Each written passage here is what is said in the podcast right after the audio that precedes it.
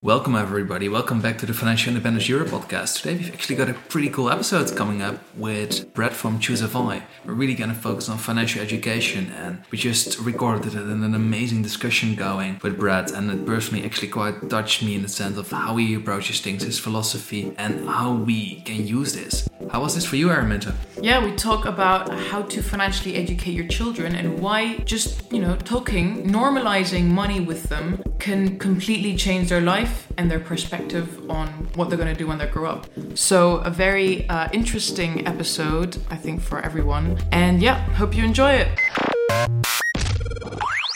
Welcome to the Financial Independence Europe podcast, where we interview people from all 44 European countries, all of them, about optimizing your life, geo arbitrage, and making the most of your money.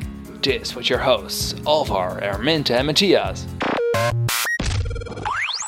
Hello, everyone. Today we have a very exciting episode with Brad from ChooseFI. Hello, Brad. Hello. Thank you for having me. And with me, I have my co host, Alvar. Hey guys, excited to be here. Yeah, this is a very exciting episode. I've known Brad and Jonathan from ChooseFI for a bit over a year now. Actually used to do the show notes for them, and the tables have turned, and we now have a podcast and are interviewing Brad. So it's very cool to be on the other side and talking about the subject of FI, which we all love talking about. And I actually met Brad in London and then in Edinburgh. And pretty cool that we're able to do this. Uh, and Alvar is with me now in this room, so we're going to get pretty deep.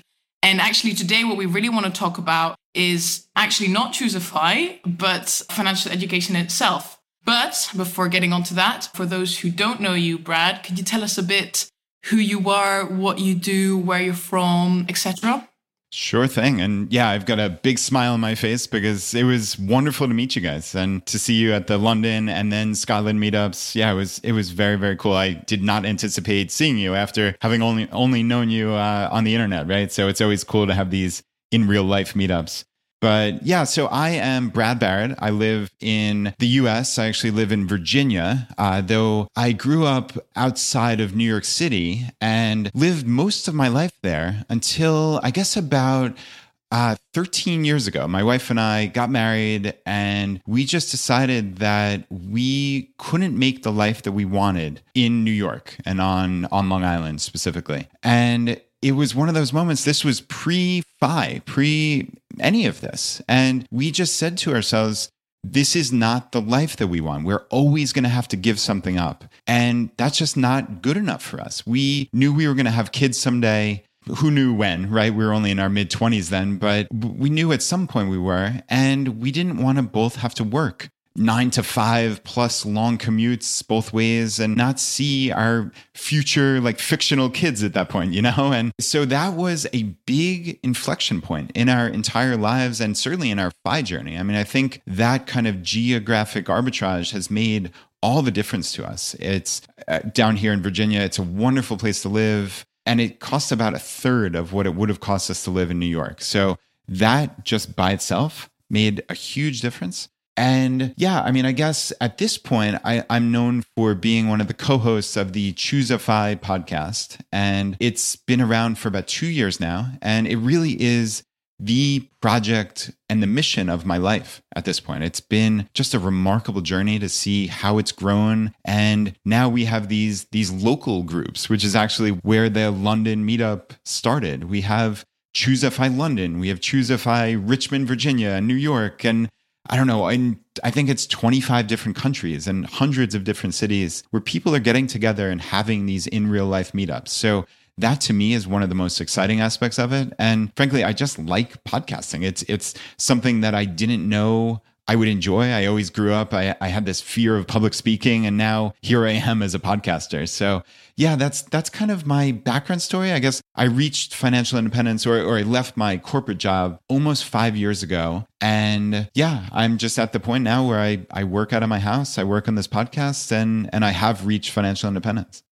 Uh, that's that's what I love about uh, what you're telling us is that you kind of were already on your path to FI before even discovering FI, and I always find that really interesting. And later on uh, in in today's episode, we'll, we'll, touch a bit on that through uh, you know financial education from your parents. I, am just out of curiosity, were your parents financially like uh, aware of what they were doing, or was it just?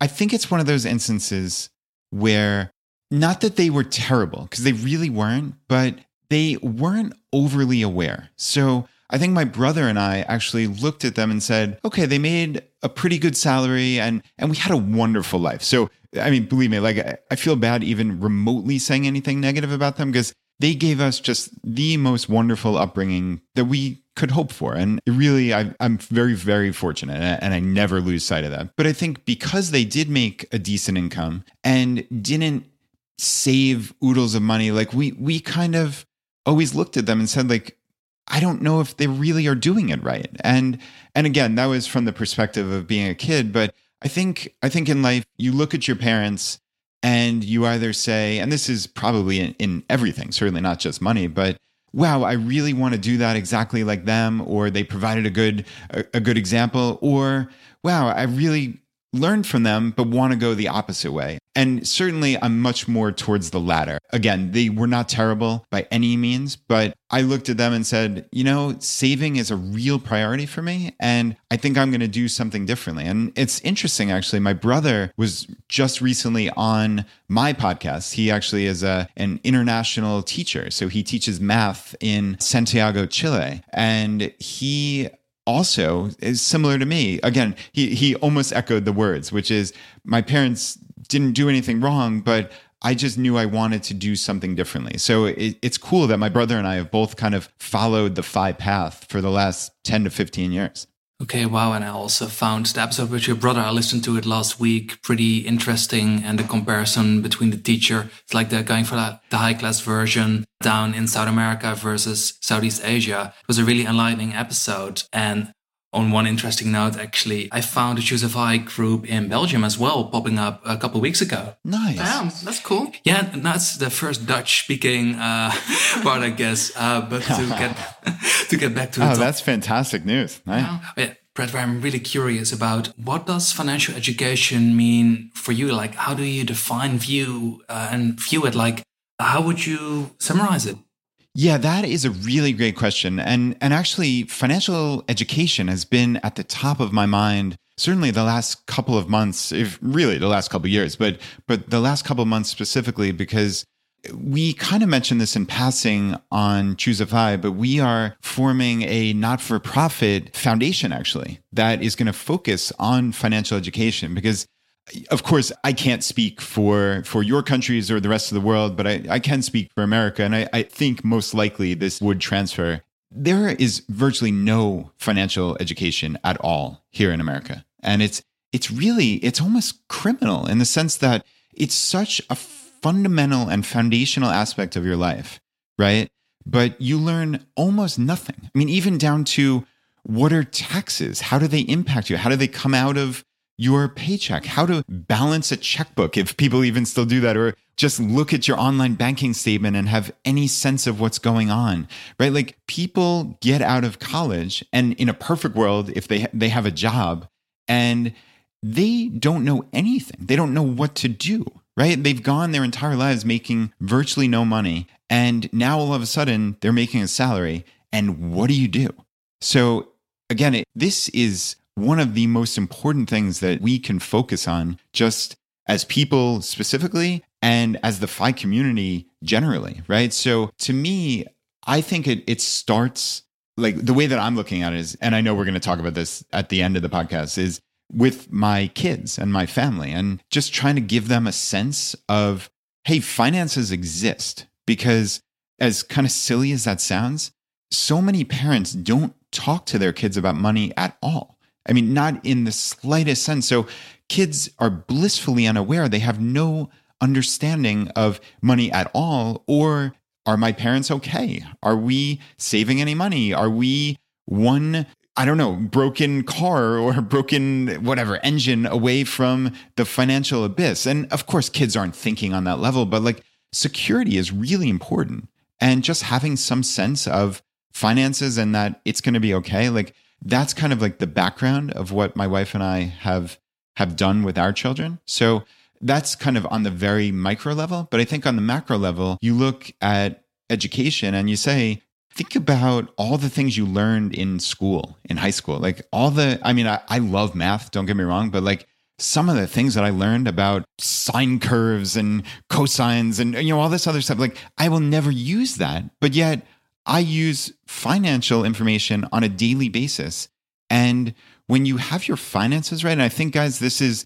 this is how I look at financial independence generally is that FI is kind of like this umbrella of kind of life optimization like of just and that's a fancy way uh, like a choose FI way of saying like just living a better life right? If you have the finances down, then everything else gets easier because you have that space. You have that mental space to say, oh, now I can focus on my relationships and my health and what I'm eating and living longer and being happier, right? Like all these things that are fundamental to being a human being. Most people can't even get outside of their day to day lives because they're so worried about their finances. So you know, I know this is a very long winded answer, but it's just so, so fundamentally important that we get financial information out there. This is really uh, hitting home because, and I'm literally nodding as you're speaking. Alvarez is looking mm-hmm. at me here because my my own personal blog, Financially Mint, is literally based on exactly what you're saying. And and with my blog, my aim is to help other young people realize how important finances are and when you're young, especially in university, you don't want to care, you want to worry about other things, and you don't realize that it's the early you worry or the early you fix it, the the better because you won't have to sort it out when when you're older. And this is what financial education comes down to. If we start even when they're what five years old, the younger literally the better. I really feel that we need to start with financial education as soon as possible because exactly as you say it, the sooner you sort it out, the more mental space, and, and our co-host Matthias uses the word headspace, which I really like. And the more headspace you have for the, the stuff that really matters, the more you're in control of your money, the more you can put your effort into other stuff, you know, like actually enjoying your life, for example. So I really love uh, that you put a lot of emphasis on this. And this is what we really want to focus on in this topic is how can we financially educate our children? Because we can't rely on the education system. That's so scary and so hard to realize. So we can't rely on the the current education system. So how how do we do it with our own children for me this also really hits home in the sense that i never truly had any financial education from my background from my parents. I kind of had to learn it all on my own. And through that kind of like what I've seen the last years through financial independence, what I've seen other people do, and parents who actually raise their uh, children in a financial, yeah, minded and strong way, what it can do for them, and how hard it is if you have not got those core skills, this core education from your parents, side, how hard it is to actually get it there yourself, how many books you have to read, build a grit to work, to save. It's so much easier if your parents just teach you. What is your take on that, Brad? Yeah, I completely agree. And yeah, for me, I, I, look back on my financial education and there really was very little, but I just think about these couple of inflection points and I just got lucky ultimately, which is really not good enough, right? Like having your entire, the way your entire life is going to work out based on luck just doesn't seem to make any sense to me, right? So, like, I had an internship at a I don't know, a brokerage firm at that point, as, as, as kind of crazy as that sounds based on like my current thoughts of financial advisors and such. But, but this was one of those lightning bolt moments where I looked at a compound interest calculator and just that one thing sitting down at this guy's computer. And he said, just play around with this. And probably that is the maybe I mean maybe one of the top 10 most important moments of my entire life as crazy as that sounds right? I sat there and just messed around with it and said, like, at that point here in the US, we have retirement vehicles called like IRAs. So it was a, a Roth IRA. And I was putting in like three or four thousand dollars a year from the time I was 19, which is what I was then, until who knows, like 70 or 80 or something like that. And and saying, okay, if this thing grows at 10%, by the time I turn 100, it's to be worth like a billion dollars, which I mean, I don't have the exact numbers down, but it was something not all that far from that. And my mind just melted. Like, how is that possible that you could put in $3,000 a year and it'd be worth a billion dollars like within a lifetime? But that's compound interest. And, and of course, don't fact check me on the exact numbers, but it was something astronomical. Yeah, so that was one. And also, when I got out of college and I started my first job, there was this guy who, you know, at that point I was 22, he was maybe 24, and he had saved every dollar he had to buy a house. At that point, it was that crazy housing market here in the US. And his house then in the in the next year, like, I don't know, went up by like a hundred thousand dollars or something insane like that. But but the point was save every dollar to buy an asset right? So like that again is another stroke of luck. If I didn't meet that guy, who knows what I would have done with my money? Maybe I would have bought a, a BMW and a, a expensive house as a 23 year old kid, right? But what I did was I lived at home and I saved 90 plus percent of my money. So again, it's just these these little inflection points, but like that is not good enough. And you know, I'd love to ask you guys a question of, you know, you're saying on your blog Financially Mint, which is a great name by the way, like you are trying to educate people of your generation what have you found actually makes an impact on them? Because many of these people are like the three of us on this call. We had virtually no financial education growing up, but but what actually gets through to people? I think that to me is the biggest aspect of education that like I can't exactly figure out. Like I can't figure out on a macro level if I give this message, it's going to reach 90% of people or even 20% of people. Like what have you found very specifically that's worked? That's really interesting that you say that because actually I haven't. I don't get a lot of views on my blog. That's the thing. I don't actually have that big of an audience. This is more of a hobby.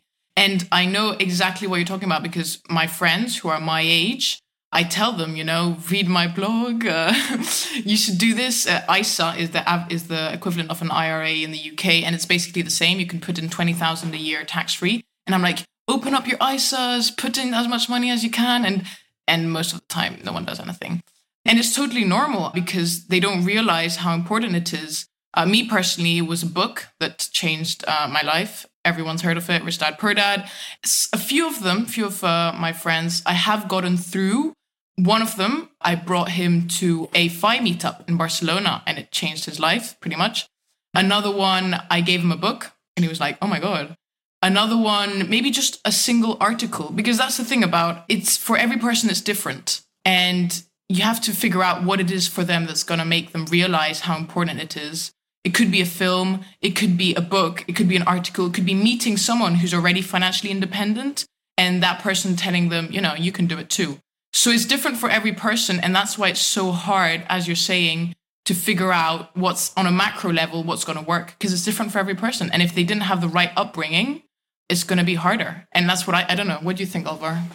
I really found that with most people at first it has to go really, really wrong until they get what That's works. depressing. And by wrong, I, I, mean in terms of student loan, in terms of losing a job and not having an emergency fund. Um, that's the moment when I realized this doesn't work. I need to make changes. At the same time, I've had a couple of chats with friends where a one-on-one and showing them numbers, showing them a couple articles and books really helped them to get an understanding of like, hey, if I just go through these simple steps, it's not that difficult. It's not rocket science. I can actually change up my life. But with most people, like who are not financially savvy yet, it really first has to go wrong often until they can really get out of that hole. And that's literally unacceptable because no, I mean, then absolutely. you just ruin. They have to ruin their life in order to be financially educated. We don't want that. Either. That's how the system is set up. It's rigged from the beginning. Yeah. yeah. No, we certainly certainly don't want that, obviously. But like what what I've seen, I guess on the micro level. So you know, we're talking about success on the micro level, I guess. I look for people in my life who who express some type of interest. I, I, guess it's a little skewed in fairness now that I'm Brad, the podcaster. So I guess people people do understand that. But let's even rewind a couple years ago and just say like, not everyone is awake to this. I don't know. I hate to call it a, a lifestyle saving money. It sounds so ridiculous that, that that's considered a lifestyle. But like most people are just kind of going about their business and they like spending their money and and that's that. Like I know I, I, kind of asked you the question on, on the macro level, but I've realized that I can't reach 100% of the people, but maybe I can reach 10%, right? Like that's not an unbelievable goal. So what I do is I look for people who talk in just any way at all about saving money or cutting a coupon or, oh, we got a great deal on this or, oh, I, not that this is a topic all that often, but like I put money into my 401k or even just like at work, if someone mentions a 401k, like, and that's the, the retirement vehicle here in the US through employers. So, so few people talk about money at all that like my ears are always open for anybody talking about it. And then I know like, okay, that's somebody who maybe is open to having a conversation about this. And like, I don't view certainly FI as like a crazy cult or anything that I have to like get people into our message or our lifestyle. Like, I just know that this is something that can help dramatically as it's helped make my life better than I could have ever imagined. I mean, my wife and I, it's Friday at 2:30 p.m. and I asked you guys to postpone this recording because we wanted to go out to a new brewery and restaurant at 11:30 for for lunch. And like that's our life now. Like I mean, what a crazy world that like that I get to do this just because from the time I was 22 until like 35 or 36, which in the grand scheme of things is a very short period of time, just because I saved money. And I didn't, it wasn't like I lived a terrible life. You know, I lived what I thought to be a great life. I was just a little bit smarter. And it set myself up for the next five or hopefully six, seven, eight decades of this incredible financial independence. So I think when we're talking about education, like it's so important to know that, like, I know I'm coming from this place of just genuinely wanting to help because just by saving money, like it sounds so weird that that one little tweak can change your entire life, but it truly, truly can. So, Matthias, have you ever talked about dividend stocks, Estonian companies, or how frugal you are on a first dates or with one of your colleagues? I tried it once with a colleague and he said, Dividend what? Aha, do you know I actually have a retreat that covers this all? Oh, tell me more.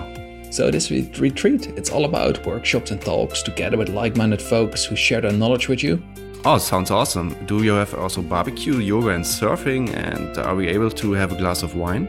Actually, yes, we do. That's all together combined in Portugal. But the most important question of the day when is this actually? Will it be in 2019?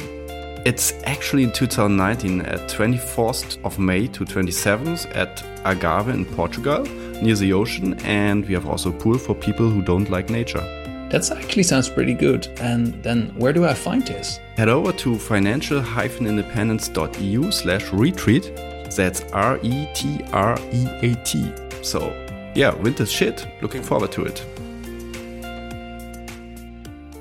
Okay, Brad, thank you so much for that. And what you say, it's in the end, it's about simple choices. It's not hard. Follow a simple path and you get there in the end. But we would really like also to backtrack a bit now towards uh, your own approach in terms of financial education. So, Brad, where we also really curious about um, how do you educate your own daughters? We know you've got two kids of seven and 10. How do you approach it? How do you teach all this wisdom towards them? Yeah, that's a great question. And yeah, as you said, I, I have two young daughters, but at this point they're they're not quite so young anymore, which is hard for me to believe, honestly.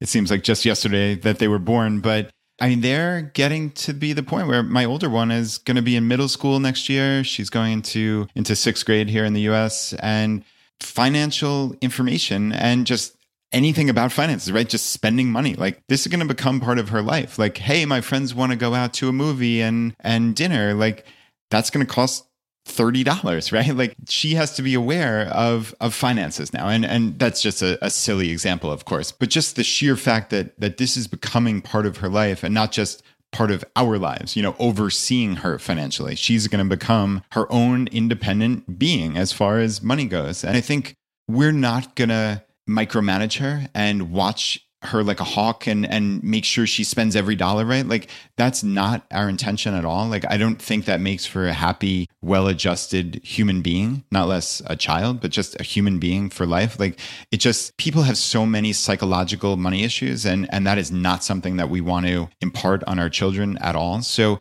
what we've tried to do is basically what we've tried to do with choose fi is and and this entire fi message is kind of make it part of normal life and not make it seem weird to talk about, right? So, as kind of obvious as this sounds, guys, like just talking about money in the house has made a big difference because we include them in decisions, right? And we also include them like I got back from a uh, a Camp FI. We have these little weekend retreats here in the U.S. and it was in Florida. I came back to Virginia on Monday, and and my little one, my seven year old, came up to me and was like, Daddy, Daddy, you wouldn't believe what mommy got at Costco, which is this big box store. And she listed all the things and she's like, Guess how much it cost?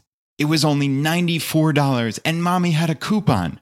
And like this little pipsqueak of an adorable little girl was just so happy. Like you should have seen her face. And like she's talking about it being $94 and a coupon. Like who, what other kid even has the context for what that means, right? Like they really don't. So just by the fact that we bring them into, hey, like, you know, they understand that we are reasonably well off financially, but that we still try to save money and we don't spend money needlessly. So I think like these type of conversations are just important, just having them in the house. And again, like we don't sit down with like our net worth sheet or like how much money we're making this year and go through it with them, but they're seven and 10, you know, like I suspect by the time they're 13 and 16 or 14 and 17, something like that, like maybe we will start having those conversations because you know what? Here comes college, right? And in the US, unlike the rest of the uh, civilized world, college can destroy you financially for the rest of your life. So as as crazy as that sounds, again, probably to your guys' ears, like it can ruin you to the tune of hundreds of thousands of dollars of debt that you basically almost can never get out of. So like we need them, not just want them, we need them to have a very strong financial footing and understanding from an early age. But again, like it needs to be age appropriate. I think that's an important factor. I love what you're saying. Just make it something normal. But I would also add talk about money from a positive direction because I think both Alvar and I can say that our families, my family, uh, talked a lot about money, but it wasn't always positive. And too many times I heard my parents saying, we don't have enough money. Uh, no, you can't buy this because we don't have enough. And there was a lot of fights over money. And I, me and my brother would hear this. And this has, it has made me aware of money, but it has also made me, I don't know, very like not exactly frugal, but it's hard for me to spend now because I always remember those times when we had we were in financial difficulties, and it wasn't that long. It was only a few years, but that really sticks with you as a child. I think Alvar, you can also test like say that right. You were brought up in in like a. Uh, what tell I'm me yourself. Really recalling is how much money was spent and nothing was actually saved. And when I came home from my side job, like a couple hundred euros saved up, it was seen as weird if I wouldn't spend it. Oh, um, and just the, that principle of me wanting to save and being frugal, that it was weird or not normal. Yeah, and that was not normal. Yeah, it, yeah, and that difference, and I hope we can do better than that. I hope we can do yes. better as parents for sure. Yeah, but but I, as you say, I love what you're saying. Make it something normal, and also I would add with a positive light, so that the person or, or your children do not, when they think of money, they don't go ooh, you know. No, that's brilliant. That's absolutely brilliant. And and we've we definitely have tried to make it positive, but also just tried to make them understand that that you have to make choices in life, that that money isn't endless, right? Even again, we are in a fortunate position where we do have assets and, and we are comfortable financially, but that doesn't mean we go out and spend money and don't think about it. So I think just again, it's that normalizing of the conversation of, hey, there are decisions you have to make in life. And that's a reality whether you have very little money or you have a fairly decent bit of money, right? Like you have to make decisions. And I think we've tried to put that on them to a large degree. So even though they are young kids, we we don't want to govern every single thing they do financially. So what we do is we give them we give them money every week. I guess you know we call it an allowance, but like they're not they're not doing chores per se like to earn it. Uh, it's and though many parents do it that way, and and I have no problem with that. It's just the way that my wife and I have decided that we want to teach them about money, and I, that's the important part for us. So what we've done, and this is like a, a popular strategy that I'd, I'd read in a book, so we certainly didn't come up with this by any means, but we basically we give them I don't know, it's like six dollars a week or something like that. It started less than that, but let's just let's go with that because it's easily divisible. So we have them split it up into three different buckets, and they actually have physical buckets where they put the money into. Okay. So they put 50% of that, so $3 into the savings bucket. And then it's actually their decision, honestly, of $2 in the spending bucket and $1 in the give to charity bucket or vice versa. So they might, you know, it's their choice to put two into charity and then one into spending, or ultimately they can put it wherever they want it. Honestly, guys, like if they wanted to put all six into saving they could do that but but honestly like i don't think that's the greatest lesson because realistically you have to spend money right so i think my older daughter her inclination would be to put all of it in in saving we try to counsel her not to do that but again at the end of the day we want this to be her decision. So if she decides to do that then she decides to do that. But i think by setting that frame of okay a you're going to spend money and there's nothing wrong with that right? To your point like don't make it negative. Don't make it about deprivation right? Don't make it about fighting. It's you're going to spend money. That's a perfectly normal part of life. But if you start your life saving 50% of your income you are going to succeed no matter what right like people here talk about like oh how you're investing and what are you doing and what funds are you in and all this other nonsense it all doesn't matter if you save 50% of your money or more. Like you could screw everything up. And believe me, I've made big mistakes in my life investing, but I don't look back at them with sadness or anger because I know the important stuff I've gotten right. And the important stuff is A, being happy, right? Like that's that trying to live a good life. And B, financially, it's saving your money. If you can do that, you can screw everything else up and still be fine. So I think like guys that's probably the most important lesson that we can impart to our kids is that understanding that saving money is the very first thing that you have to do I love that, and um, and I, I like that you gave us your your strategies to educate your children. We don't have children, but I'm sure a lot of our listeners do. So you know, if you're trying to educate your children and you don't exactly know how to approach it, I think buckets can be a good uh, method I think that'd be pretty cool. Yeah, I'll try that out. And to flip it, flip the question around, and I this personally I'm very interested because I focus on this a lot on my blog. Would you want your children to reach financial independence? Oh, that's a good question. So would I want them to reach financial independence like through me, like before they have to work, or do I want them to go after financial independence? Exactly. So would you want them to go through the same journey that you did? you know, go to university, get a high paying job because you're an accountant, right? Get yes. a high paying job, save a lot of money, invest, retire early. Or, and this is my personal opinion. So I'm, I'm curious to hear what you, you, you think about this. Yeah, that is a great question. I, I have to say I've never thought about it this this significantly or, or specifically. I think I definitely I do want them to to reach financial independence. Though I have to say, I'm I'm a little bit nervous now of what your what your other alternative is because I I feel like I might be missing it entirely. But yeah, I mean, I I personally do not feel that I've lived any type of deprived life. I think that's what a lot of people from the outside looking in might say of oh to save that kind of money and to retire at 36 or 35 whatever it is like wow your 20s must have been terrible and like I don't think that way at all. So I think I didn't really do anything that special because that's the funny thing here is like at the end of the day, like I don't think what I did was all that extreme. So I grew up, I did really well in school, I went to a, a great university, I got a good job, and I did quite well in my career. Like I wasn't like I was a superstar. I wasn't on fast track to be the CFO or a partner at my firm or anything, but I did rather well. It wasn't like I was kind of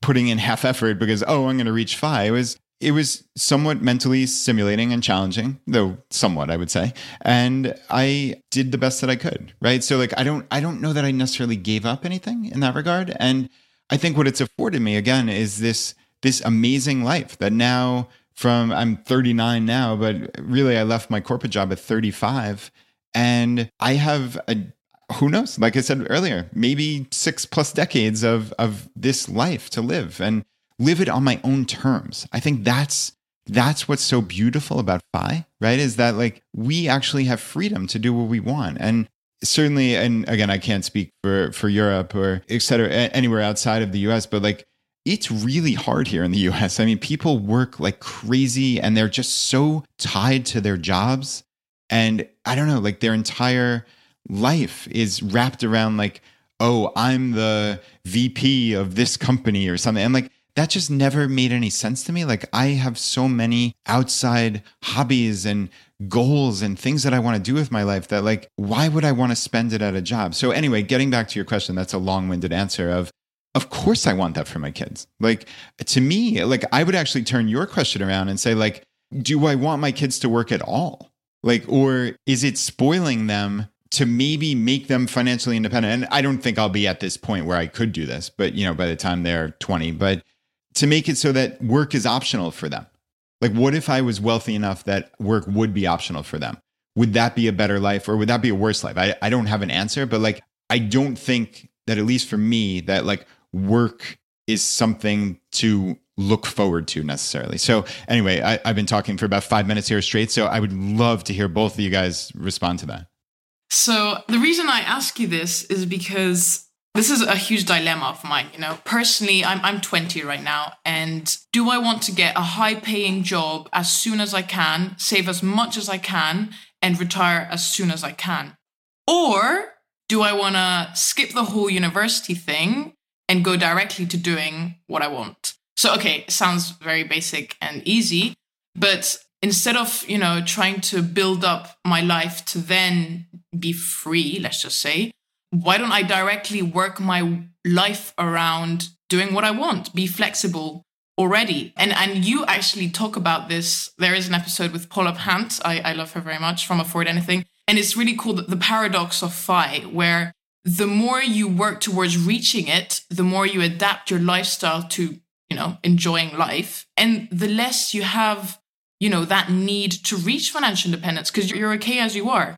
And this is really what my goal as a 20 year old is is that I don't want to be in a rush to reach FI. I don't want to be working long hours. Okay, maybe not working long hours, but I don't want to be, you know, waiting until that moment that I can finally quit. I want to be, you know, just enjoying the ride. Uh, obviously, easier said than done. And it means that maybe I need to sacrifice a few things. And, you know, you have to also figure out what you want.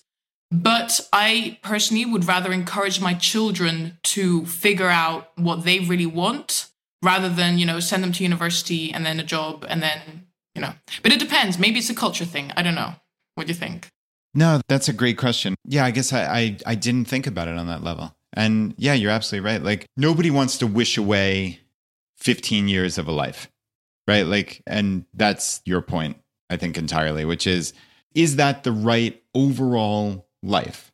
Was my path that that way, or would it have been better had I assumed the mentality of FI at a much younger age and lowered my expenses and then just brought in enough income to cover that. And and I'm I'm not putting words in your mouth. Obviously, I, I still very strongly suspect you're going to save money and and all that stuff. But yeah, I mean, if you can can live life based on okay, what does a happy life look like for me now? It probably doesn't cost that much. And you don't have to delay, delay, delay until you reach that point of FI. So it's not like a like a binary zero or one. And I think I think this probably would be like my strongest point in support of what you're saying is like it's not not FI or FI. Those are the only two options, right? Like this is a path to FI and it's a continuum where, in my opinion at least, like every step you get closer and every step that you're more aware of what a happy life looks like for you, then you're accruing benefits to you and you're accruing whatever you want to call it. I, you know, I keep using the happiness word. That, that's just kind of a catch-all. But you're getting yourself closer and you're also understanding what a life looks like for you, right? So again, like so many people just put their head down and like you said, they work long hours and they wake up and maybe they're FI, right? Woohoo, I reached my goal, but then I'm unhappy, right? And that is so cruel. Like, that is not the goal at all. Like, if that's what some people are doing, thinking like this is paradise once you reach FI, that's not it at all. Nothing is going to change. You know, our mutual friend Brandon from the Mad Fientist, like, he talked about this many times. Like, nothing changes to you internally. And guys, I can't stress how important this is because it's all about how you feel about yourself, right? Like that's life to a large degree comes down to your own internal mental state. And I can promise you, nothing changes the day you reach financial independence. Nothing at all. So if you had been delaying all that time trying to reach this paradise without doing any of the hard internal work of what makes my life good, and what will make my life better for the next 70 years, then you missed it entirely because you're going to wake up and say, I reached my goal, but I'm freaking miserable. what do I do now? Right. And then it's a catastrophe. But that can also be so hard making that change from saying not having the best financial education, having the idea of like kind of like a scarcity mindset. I need to save as much as possible, get out of this. And changing your mind from, hey, I'm just going to work 15 years straight, save everything I got and retire then versus also trying to enjoy the journey as much as possible. That's something I'm doing personally. I've always been really, really extremely frugal as a student in terms of saving, but at the moment, uh, trying to more like follow the path of mini retirements. Mm-hmm. So essentially, still save 50 to 80% of my income, but save this up, invest it, get enough passive income going to probably within the next two years take a nice mini retirement in between and organize it like that. It doesn't have to be one shot of 15 years of saving. You can go the route of I'm gonna organize my life this flexible and the way I want it. So I just will already live my FI life and will get there in the end a bit slower, or might take kind of over this. Use corporate jobs to save the initial cash, um, get passive income going, but don't deprive yourself of 15 years of the best parts of your life. Transition into a mini retirement. After that, maybe come up with a great business idea, maybe even something else, but don't delay it until the very last moment because I think if you don't become aware of that during the journey, the end when you actually reach, as you already said, Brad, it's gonna be really sad.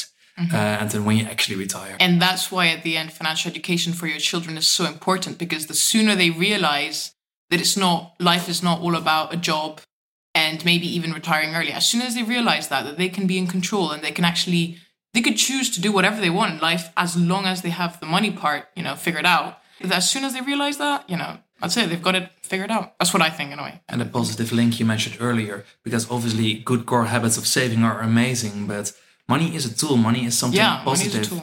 If you teach your kids that, and they can actually use that and work and live with that mentality, they'll have an amazing life. Yeah, you're literally giving them the best thing you could, which is just an amazing life. Oh wow, this is deep.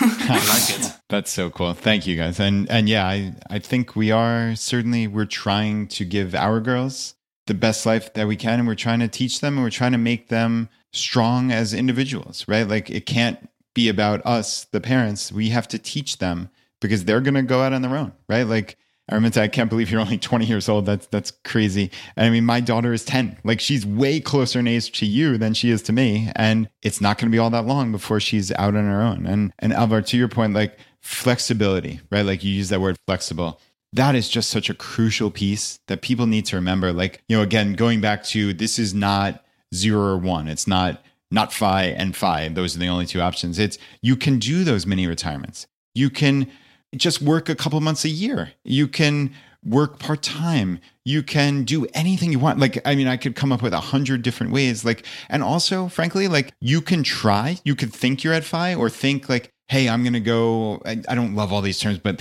lean FI, right? And like, I'm going to have my expenses covered and then I'll just see what I can do. And you know what happens? Even in the worst case scenario, you have to go back to work or you earn a little bit extra money. But if you're flexible and like you said, if you're trying to build a business or build some passive income, like you can start putting a couple of these little things together.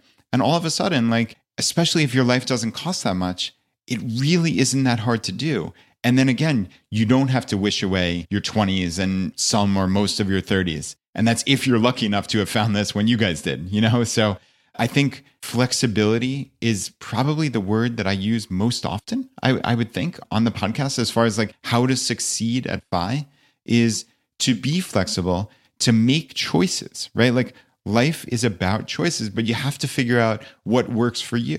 And I mean, the three of us have taken different paths but we're trying to make the best lives we can for ourselves. And I think that starts from education, right? So that's the starting point. And then you make the decision that works best for your life. And I don't think you can go wrong. Like, I don't think my way was right and your way is wrong or vice versa. Like, I think you have to figure out what works best for you. And in all honesty, like, had I known that your option was even plausible at 22, maybe I would have considered it, right? So, like, that's pretty cool. And that comes back to education. Like, I was not educated on the fact that that was even possible, guys. Right. And like, this brings us all the way back to normalizing the conversation just by the fact that we're having this conversation and that many hundreds of thousands or hopefully millions of people are now getting into this FI movement and having these conversations with their family and their friends. It's making this so that we can talk about it. And then you get this second generation, hopefully the third generation FI someday soon, and getting these people aware at a young age where they can make decisions that work best for them, as opposed to, hey, like with me, I had already went to a fancy private college and then had to go and get a job, right? Like, and again, I didn't even know there was another option. So, yeah, I mean, you're opening my eyes to just how important education is, even down to that level. Education. Uh, Brad, thank you so much for that. And to slowly wrap it up now, um, I think for most of our listeners would also be pretty interesting to know where to find you in terms of podcast, website, Twitter. How can people get in touch with you? Yeah, so that's a great question. I would say if you're you're listening to this, so you're a podcast listener, just search choose FI, so for financial independence obviously. So ChooseFI. And a good place to start is episode 100. That's uh, where we generally send people, but if you're already a listener of this podcast, you're probably going to like it. So just hit subscribe and who knows, start from the beginning or, or pick up from the most recent and, and pick a couple episodes you like. It's, it's a conversation that builds on itself. So we try to bring in guests from all across not only the financial independence world, but just across the spectrum of people who are trying to make their lives better and that are trying to make other people's lives better. So like I'm not looking at financial independence as just just the money. I think that's way too narrow. So like we try to bring in people life coaches and meditation experts and and all sorts of people that can help you just live a better life. So yeah, that's the easiest place to find us. We do have a website, choosefi.com, and we're on all the socials. The best place is our Facebook group. So we have a, a main Facebook group, but really, probably the best place is, like you said, there's now one in Belgium. We know there's one in Scotland and London and a bunch of countries in Europe just go to choosefi.com slash local, L O C A L, and see if there's a ChooseFI local group in your area. Awesome. Yes, we can uh, attest to that. The ChooseFI podcast is great. It used to have a great uh, show notes um, writer. So, yeah, definitely uh, go check them out. So, question number two What is one resource not well known? That's important. That you would recommend to others? That could be a podcast, a blog, a book. That is a great question. So, we recently had uh, Jillian from the website Montana Money Adventures. So, Montana, the US state, Montana Money Adventures. And she is wonderful. And she just produced an ebook that is right there on the homepage of her website, released at the time we're recording this at the end of January. And it is like a really nice way to just kind of set goals for your life. And I just think she is wonderful and is is worthy of of your attention. So yeah, definitely check out montanamoneyadventures.com. Great, thank you so much for that, Brad. And then the last question of today: What would be the number one actionable tip you've got for somebody on the path of FI? Yeah, the number one actionable tip. So for someone already on the path to FI, would be a little different than I guess my my number one actionable tip generally would be just get a sense of where you are financially. I think I think this can be for people on the path to FI is like understand where you are today and where you want to go, right? Like we spend so much money and we do it mindlessly a lot of times, even those of us on the path to FI. And I think just having like a real concrete knowledge of where you are and where you want to go can help inform that value decision because that's what I look at spending as. Like spending is a value decision, right? Do I value this ultimately more than my freedom, right? And that's not to say don't spend. I know that sounds a little extreme, guys, but you have to spend money. But it is that choice between buying that or saving it or any other choice, right? You're giving up every other possible choice by making a choice to spend, right? So that's a very long winded way of saying, I think it's absolutely essential that you understand where you are financially and where you want to go. Love that. We always love actionable tips. So uh, great, great to hear that. That was our last question. Thank you so much, Brad. I think personally, I found it very uh, interesting to, especially from an American point of view, because obviously, you know, Financial Independence Europe podcast, we mostly interview Europeans and we love to compare between Europeans and Americans. And it's always crazy how Americans are more. I mean, how would you describe it? More, More open. Yeah. not extreme. Uh, a little bit. more open, more uh, excited about it.